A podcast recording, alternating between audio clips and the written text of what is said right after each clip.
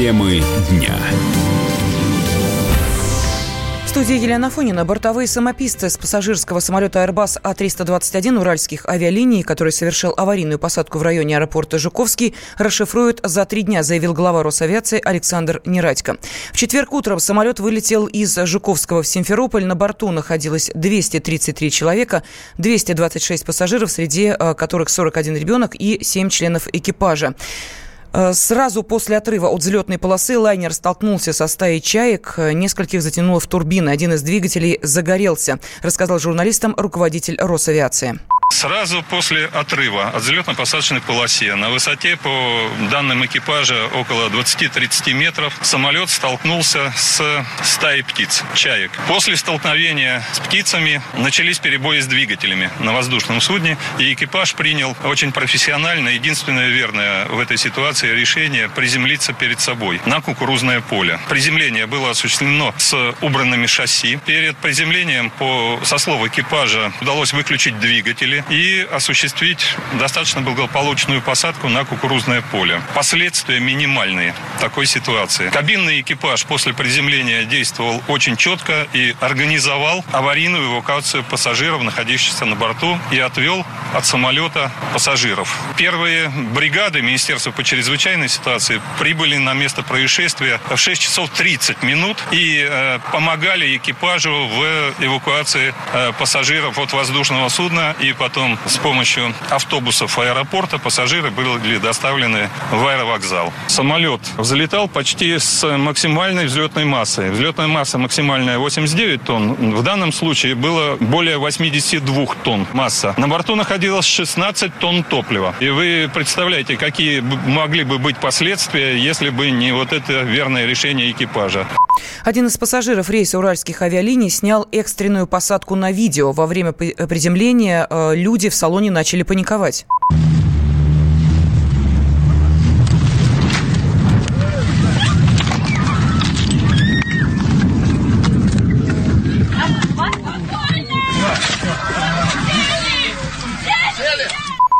Проблемы у самолета, вылетевшего в Симферополь, начались в левом двигателе. Сажать лайнер пришлось вручную, рассказал в эфире телеканала «Россия-24» второй пилот Георгий Мурзин. По факту после взлета э, попала птица в двигатель. И левый двигатель сразу заглох. Э, потом и во второй двигатель тоже попал. И обороты э, работали нестабильно. Потом второй двигатель тоже заглох. Э, тяги не хватало. И высота плавно падала. Вот. И приземлились, собственно, в поле. На, на, на ручном командир взял управление. Пока в небе пилоты делали все возможное, чтобы спасти людей, на земле тоже пытались помочь. Один из очевидцев видел, как лайнер садится в поле и вызвал экстренные службы. Я ехал из Раменского на рыбалку на Москву-реку и увидел, как самолет падает, упал в поле. Я остановился подальше, начал вызывать службы. Потом уже подъехал поближе, когда люди начали выходить оттуда все через кукурузное поле. Вот он дымел, он не сильно дымел, и он приземлился как на, обычно, как приземляются обычно самолеты. И он один раз ударился об землю, и все, не сильно. В первые минуты после жесткой посадки люди в спешке поки э, покидали лайнер. Действия пассажиров координировали бортпроводники.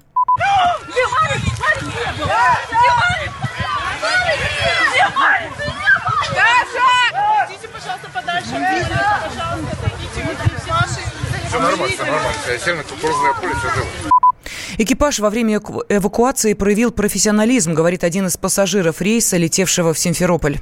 Самолет выполнял рейс, и э, когда мы уже набрали высоту и достаточную скорость, э, я услышал такой хруст э, в одном из двигателей. Просто-напросто понял, что самолет э, на одной тяге как бы, на одном двигателе двигается.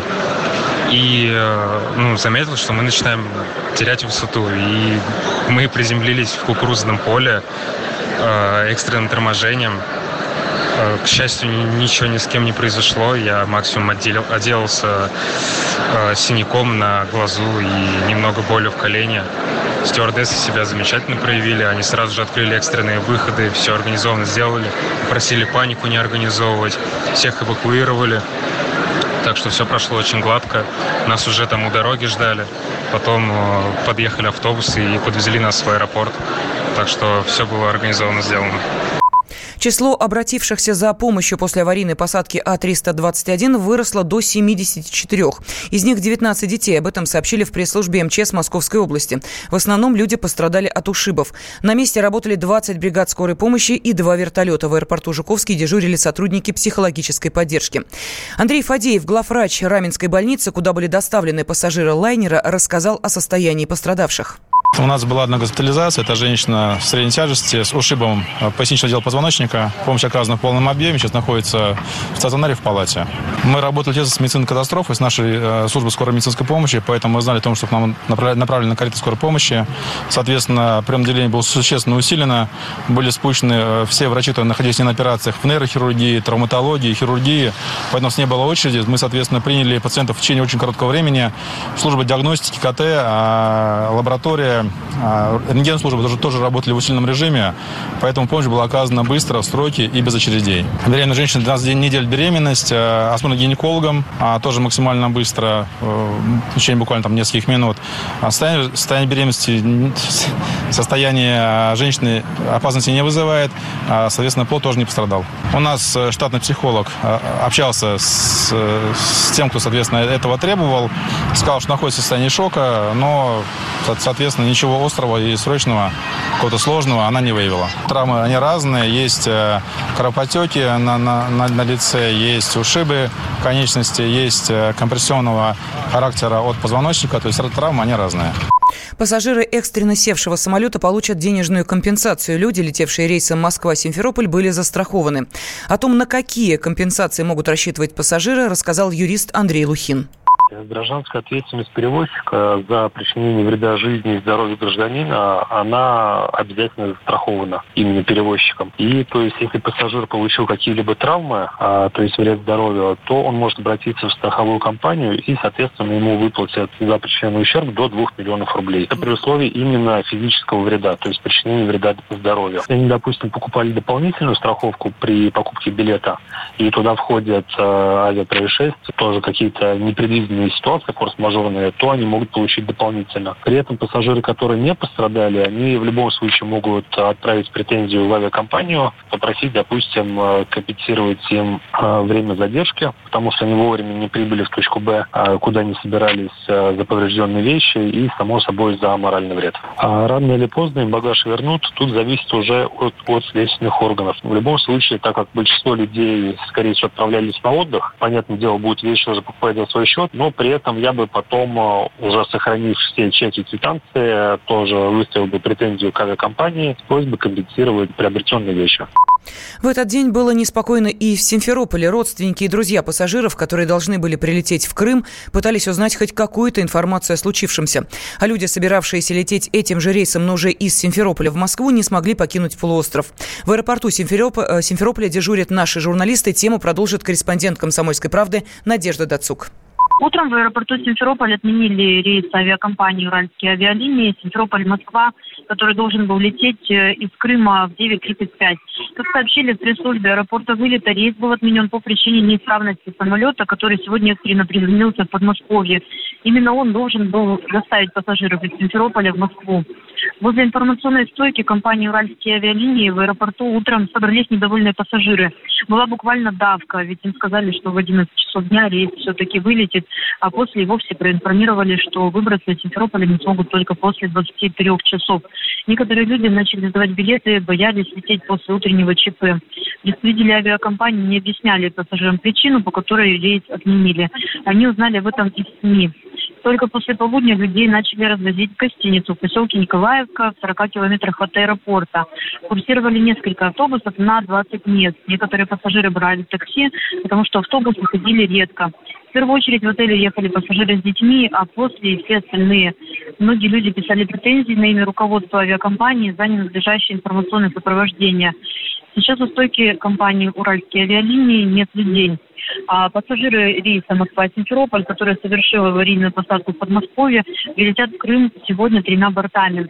Раньше всех улетели пассажиры, находящиеся в Жуковском. Их рейс вылетел в 16.58. Ориентировочное время прибытия в Симферополь пассажиров 19.10. Остальные вылетят из аэропорта Домодедово. Надежда Дальцук, Комсомольская правда, Крым. Темы дня. Мы вместе дожили до понедельника.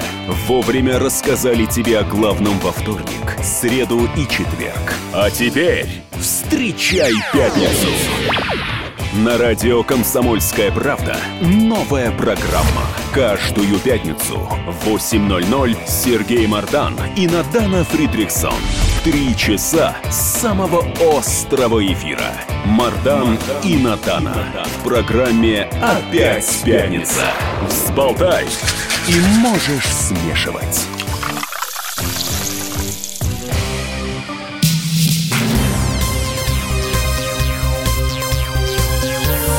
Темы дня студии Елена Фонина. Аварийно севший в Подмосковье самолет А-321 уральских авиалиний не подлежит восстановлению. Об этом заявили в пресс-службе авиакомпании. Следственный комитет возбудил уголовное дело о нарушении правил безопасности движения и эксплуатации воздушного транспорта. Для расследования сформирована специальная комиссия. Пресс-секретарь президента назвал героями летчиков, которые посадили самолет на поле в Подмосковье. Дмитрий Песков также отметил, что расследование авиапроисшествия должно быть проведено оперативно. Награждение госнаграды осуществляется по указу президента Российской Федерации. Поэтому после того, как герои будут представлены к наградам, будут выполнены необходимые формальности в кратчайшие сроки. И никаких сомнений в этом нет. И они будут награждены. Глава Росавиации назвал решение экипажа самолета А-321 сесть на поле единственно верным. Александр э, Нератико добавил, что оснований для проверки авиакомпании «Уральские авиалинии» и аэропорта Жуковский нет. Пассажиры севшего лайнера благодарны пилотам и бортпроводникам за проявленный профессионализм. Аплодисменты экипажу звучали прямо на кукурузном поле. Ой, спасибо пилоту, девчонки, вам. А в Симферополь полетим? Спасибо большое.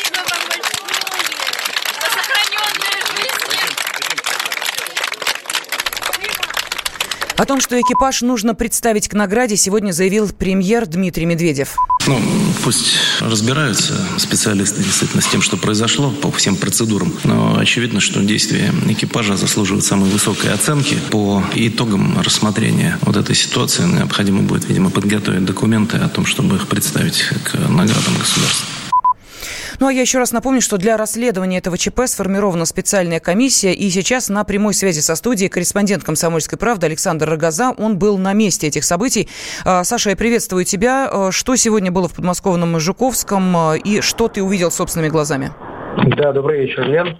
А, ну, побывал и на самом поле а, кукурузном, где, все это, где садился самолет. Ну, на самом деле, конечно, близко прямо к самому самолету сотрудники полиции никого уже не пускали, довольно быстро все оцепили. А, основная, конечно, территория сегодня была это аэровокзал Жуковский, собственно, откуда взлетал самолет, и там же а, туда же доставили прямо с поля пострадавших всех пассажиров а, А321 Э, там же с ними побеседовали сотрудники полиции, тем, кому нужна была медицинская помощь, их, естественно, сразу с поля вывезли в больницу. Слава богу, их было не так много, хотя среди пострадавших есть и дети, но, а, повторюсь, слава богу, что обошлось без серьезных травм, и ты права в том, что, конечно, действия пилотов – это вообще высший пилотаж. Наверное, не обошлось и без везения, но они сделали все ну, максимально правильно. Угу. Саш, ну Об а этом вот... же говорили и все пассажиры, с которыми я беседовал, что и действия пилотов, и действия э, стюардов, стюардесс, которые выводили людей, они совершенно все без, без единой помарки, все как по нотам. Ну, а то, что касается, э, собственно, самих обстоятельств произошедшего, э, уже теперь официально э, сказано о том, что это действительно был, были птицы, они стали виной этого авиа-ЧП. Но эм, я понимаю, что этот вопрос уже обсуждался сегодня не единожды, тем не менее, все-таки давай еще раз объясним, как устроена система, ну, я не знаю, отпугивания этих птиц, есть ли она вообще, рядом находятся свалки, представляет ли это угрозу дальнейшему пролету судов именно над авиасудов над этой территорией? Ну, что касается птиц, это не то, что подтверждено, это ведь есть и на видео, которое снял во время взлета один из пассажиров, то есть там очевидно, что мимо а, набирающего скорость по взлетно-посадочной полосе борта пролетают птицы, они попадают в двигатель, в двигателе э, на, на обоих крыльях двигатели выходят из строя, и при, пришлось вот так сажать самолет. Дело в другом. В соцсетях, прежде всего, в некоторых СМИ прозвучала, прозвучала версия, что эти самые чайки, которые гнездятся на близлежащем озере и кормятся на находящейся рядом свалке. Вот это, это, это просто стихийное бедствие. На самом деле, судя по всему, речь идет все-таки о каких-то случайных птицах, да, которые прорвались э, через э, систему защиты от пернатых. Есть э, специальные устройства, которые э, которые как сказать, воспроизводят определенные звуки, mm-hmm. которые слышат только птицы, которые должны отпугивать, имитируя хищников. То есть эта система работала и все было в порядке. Спасибо. С да, нами на да. связи был корреспондент «Комсомольской правды» Александр Рогоза. Заслуженный пилот России Юрий Сытник считает, что трагедии удалось избежать благодаря профессиональным действиям экипажа. Ребята просто герои, молодцы. Э, птицы бывают. Дело, дело, дело, что сейчас э, дело к осени не в стае сбивается, и это очень опасно для авиации, потому что предусмотреть, где попадет эта стая чаек или там э, ворон или еще каких-то птиц. Экипаж просто умница, молодцы. Не выпуская шасси, нашли кукурузное поле, хладнокровно, четко посадили самолет.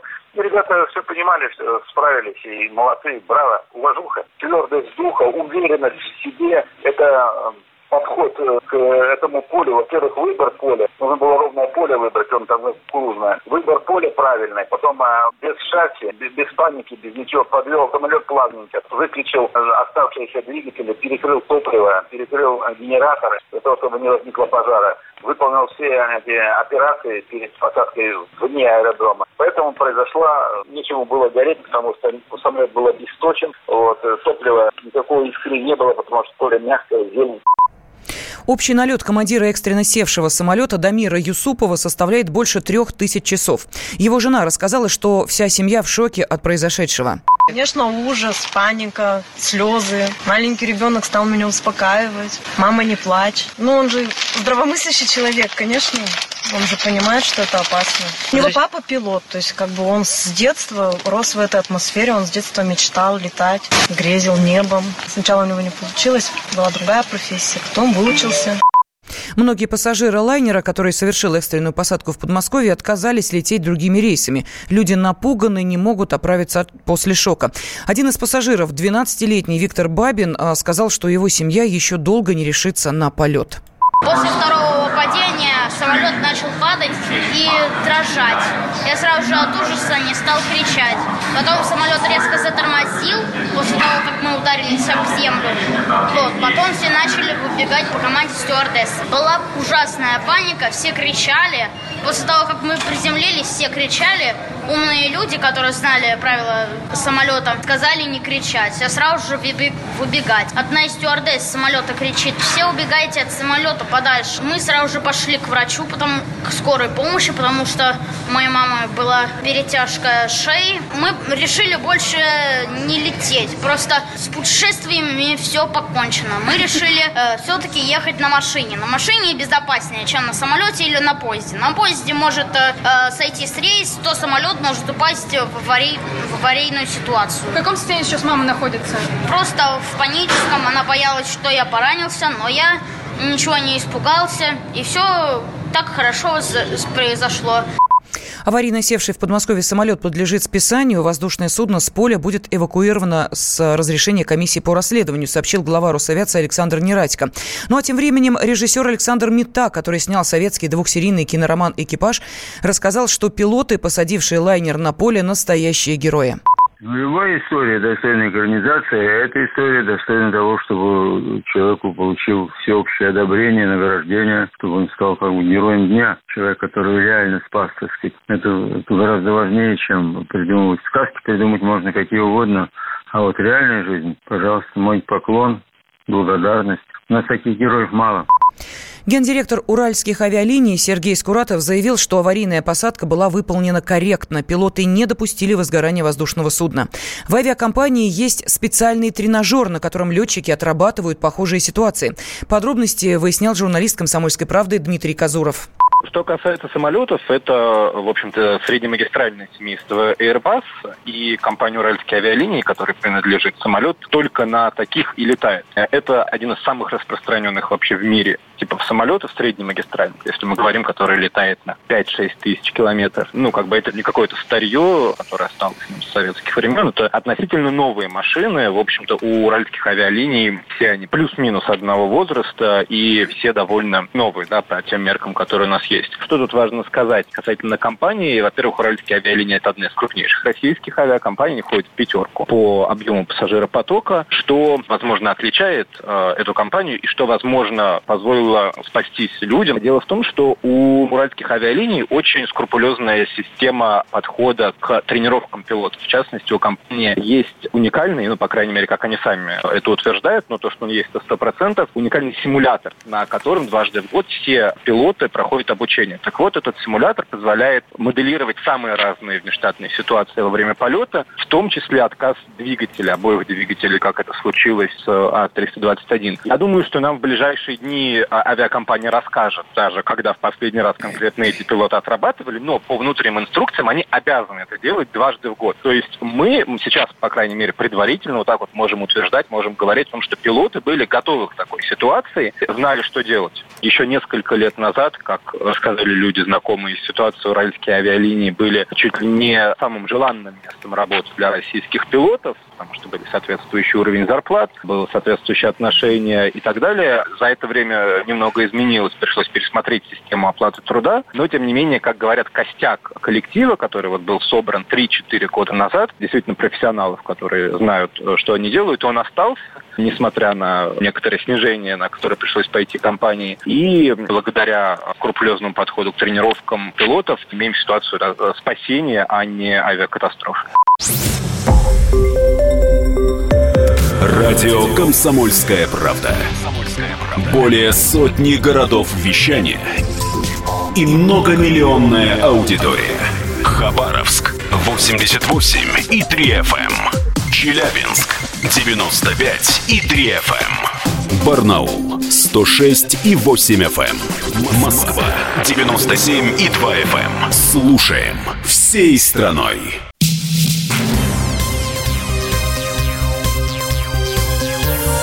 Темы дня.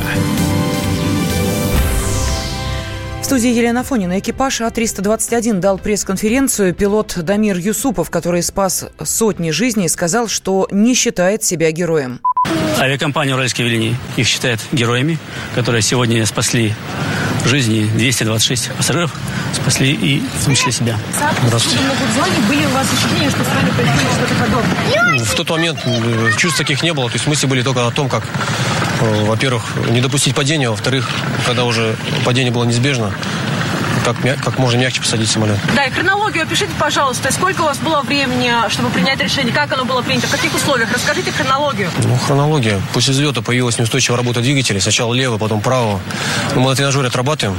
Отказ одного двигателя, отказ обоих двигателей тоже отрабатываем. Но я сначала подумал, что отказ только одного двигателя. Правый двигатель работал. Думал, сейчас э, обработаем отказ, выключим двигатель, развернемся, либо зону ожидания попросим и выполним посадку на этом же аэродроме. Мы увидели, что второй двигатель тоже теряет мощность. Несмотря на все действия, которые мы предприняли, э, самолет начал снижаться, и э, произошло то, что произошло. Как быстро принимали решение? Буквально секунды, минуты? Решение менялось несколько раз. Потому что, еще раз говорю, что я планировал набрать определенную высоту, на ней задержаться, обработать отказ, принять решение, правильно рассчитать все. Но, как оказалось, потом времени было вообще мало. И Вы хотели вернуться в аэропорт? Мы, мы, да, с одним двигателем мы планировали вернуться. Но Вы когда... не выпустили шасси, это неизбежно было? Я принял решение не выпускать шасси, потому что это было безопаснее для посадки. Сколько так. секунд прошло после взлета и вот до вашего... Ну, Полторы-две минуты где-то. Может, три минуты максимум. Пассажиров, честно говоря, я видел момент, момент, момент посадки пассажиров перед, перед э, запуском двигателей. И видел уже только около самолета. То есть сам момент эвакуации я не видел, потому что проводники, бригада бортпроводников сработала профессионально, очень быстро. Эвакуировали мгновенно дали надлежащие команды, выпустили надувные трапы. И я выхожу уже, самолет пустой, мне доложили, что жертв нет, все эвакуированы. И выглянул через открытые двери и увидел, что пассажиры на безопасном расстоянии. Как отреагировали люди? Ведь многие к вам подходили, вас благодарили, что говорили? Ну, пассажиры нет, они уже были далеко. Вы видели кто-то вроде. На, влё- на взлете, потому что там на взлете уже началась нештатная ситуация. Расскажите, пожалуйста, да, сколько э, прошло, как вы э, поднимались? Ну, на разбеге не видел. После отрыва ну, увидел птицы. Возможно, это под- попадание птиц, скорее всего, было. Ну, я думаю, что Следственный комитет разберется. Э, Коллеги, он действовал оперативно, да. Я думаю, все параметрические характеристики уже сняты. Это все будет озвучено в процессе расследования. Чисто по-человечески, когда вы осознали, что произошло вообще? Через час, через 20 минут? Вот, ну, чисто эмоционально. Ну, я сразу осознал, конечно. Ну, масштаб произошел. Масштаб. Я... Анализировать Может- Если бы сделали что-то по-другому, могло бы пойти что-то по-другому, да? Были ли какие-то э, другие рабочие варианты еще? Ну, были другие, еще раз повторяю, коллеги, да? были другие Я- варианты, но хорошо, что мы их не предприняли, потому что мы сели без кренов, с нормальным углом тангажа сели, то есть как можно мягче смягчили. Если были бы приняты другие попытки возврата, я не знаю, чем это могло закончиться.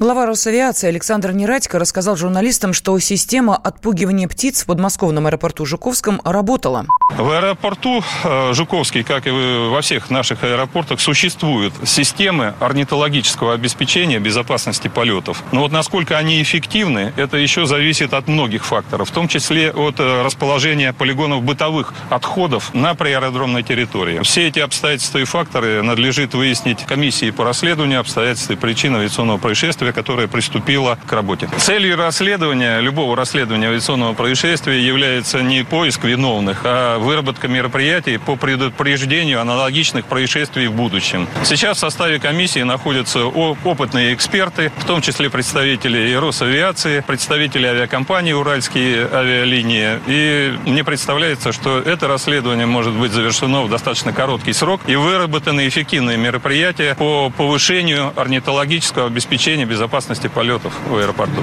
По мнению орнитолога Александра Сорокина, ЧП произошло из-за свалки мусора в Подмосковье. Там неподалеку находится мусорный полигон. И мусорные полигоны – это вот как раз концентрат, особенно чайковых птиц. И чайки летают кормиться, они обычно улетают куда-нибудь ночевать на водохранилище, на воде ночуют. Потом утром прилетают покормиться. Их привлекают вот такие открытые пространства, достаточно для них тихие и спокойные, если их там никто не тревожит. А вероятно, их там не тревожили давно. И это, конечно, прокол аэродромной службы, которая должна в своем составе иметь орнитологов, оборудование соответствующее и должны контролировать вот эту орнитологическую обстановку. В их задачу входит не только контроль обстановки орнитологической непосредственно у себя, но и окружающие. Они должны всякие проводить учеты этих птиц и определять места их концентрации, выходить э, пути выхода на всякие властные структуры с тем, чтобы регулировать эти вопросы. И у нас вот пока гром не грянет, мужик не перекрестится. Бывали случаи такие, да, когда самолеты и падали, и гражданские, и военные о столкновении с птицами. Тогда сразу начинается какая-то активность в этой сфере. Потом вроде тихо, спокойно, все забывают, а ну пронесет. Вот пронесло. Благодаря вот этим ребятам, двум пилотам, конечно, спасти жизни удалось. А аэродромная служба, конечно, здесь виновата в потере самолетов, в том, что люди получили травмы, моральные травмы. Между тем, в Минэкологии Подмосковья опровергли предположение, что причиной жесткой посадки самолета стали свалки. Бывший сотрудник аэродрома Александр Малютин рассказал, что чайки – проблема, с которой борются во всех аэропортах. Приходилось всегда с чайками бороться. Поэтому, если там эти чайки гнездятся недалеко от аэродрома, то собирали команду, которая ходила и собирала яйца, чтобы этих чаек было меньше. Ну, наверное, их и сейчас собирают, но чайки, как видите, есть все равно. Ведь у двигателя есть понятие птицестойкость. И испытывают, когда двигатель, также, значит, бросают птицу, и утку любой двигатель должен выдерживать. А если, значит, уж очень все хорошо, то и гуся должен выдерживать двигатель.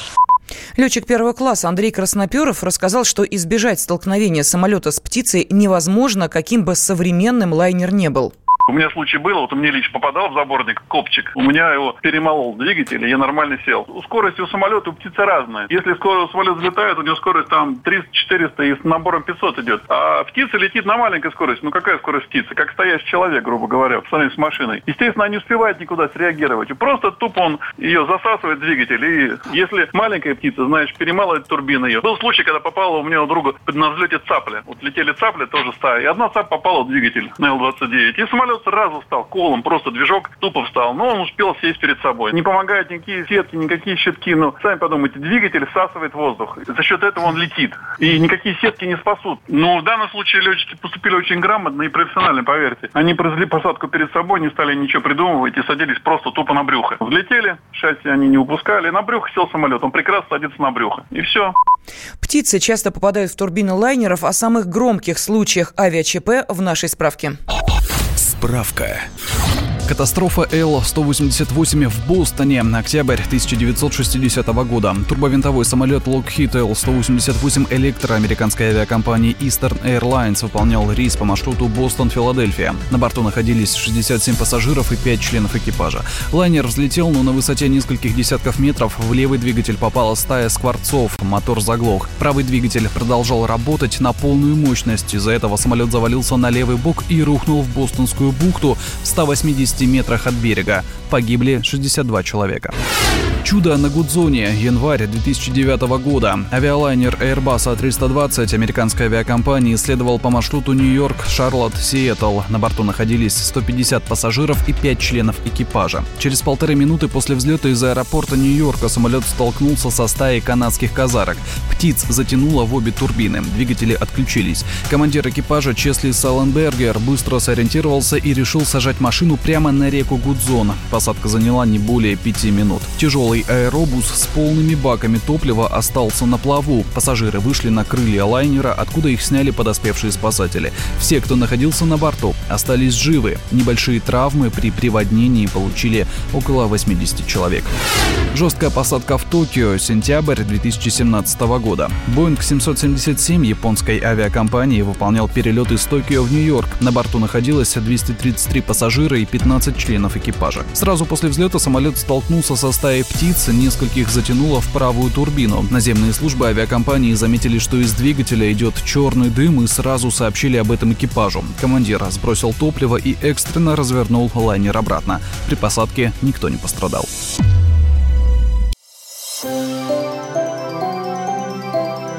Комсомольская правда представляет. Как тебя зовут? Давид Шнейдров Давид.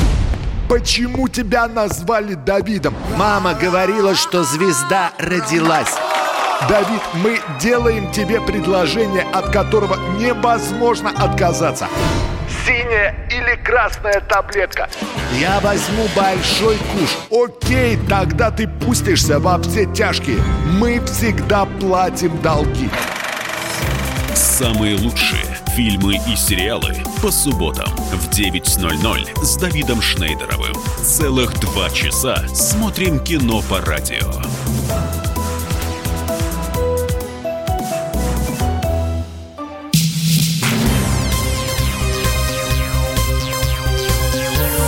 Темы дня.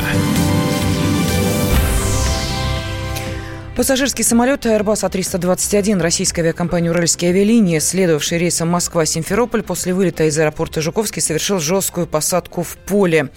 А, сейчас а, с нами в студии заместитель главного редактора «Комсомольской правды» Евгений Сазонов. А, Женя, приветствую тебя.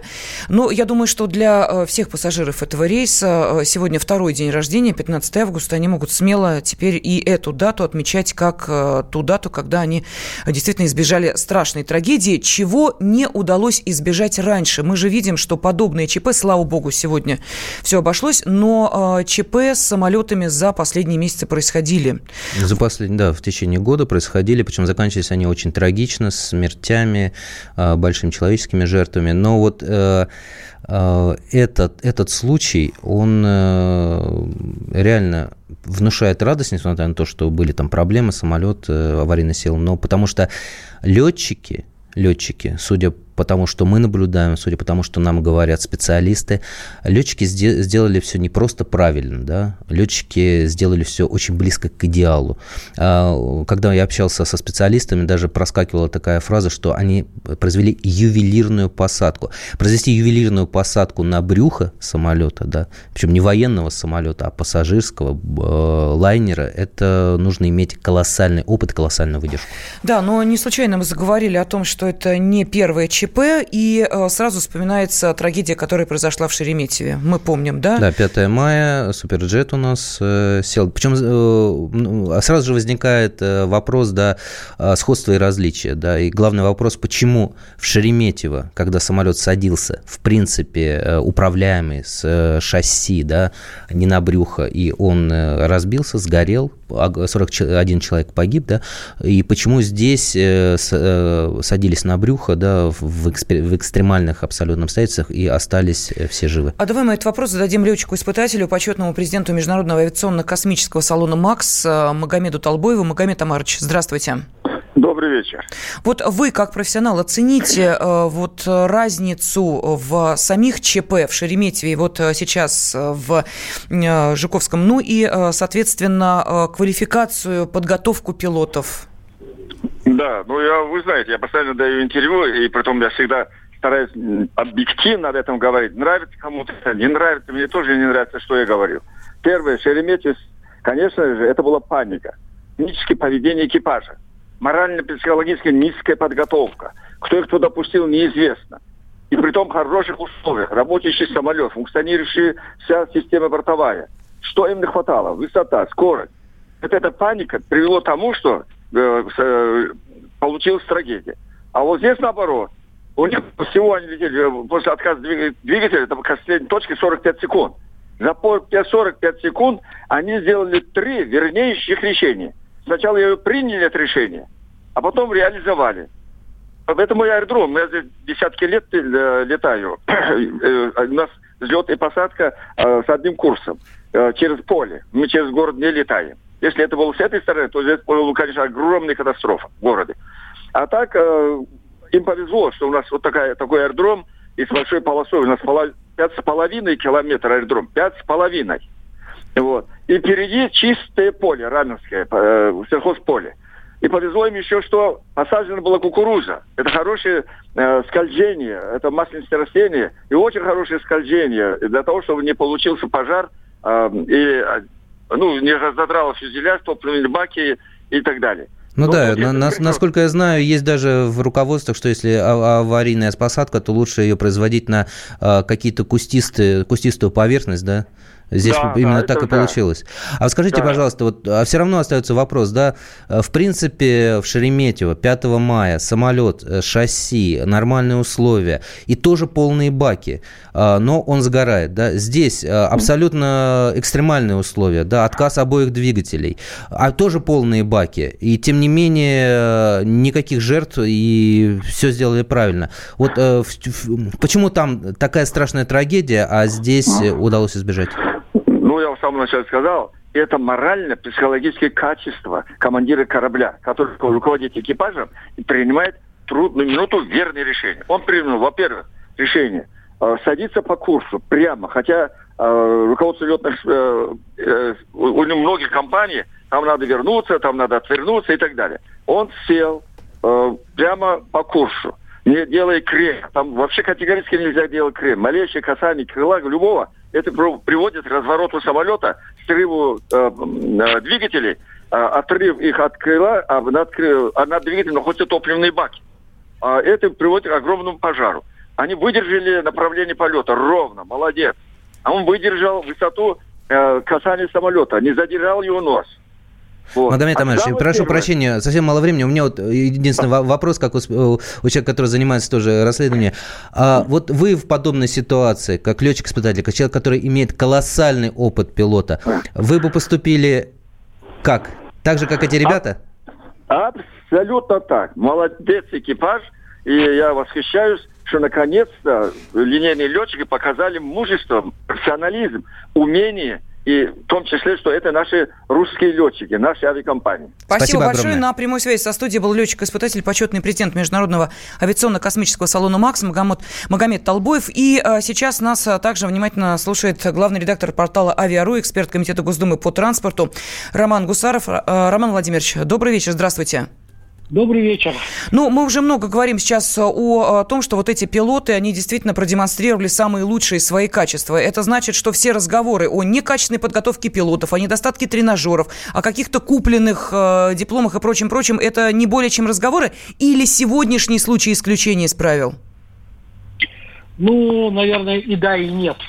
Я полностью согласен с Магомедом Амаровичем. Действительно, летчики показали высокий класс и, собственно, выполнили все, как э, по учебнику, можно сказать так.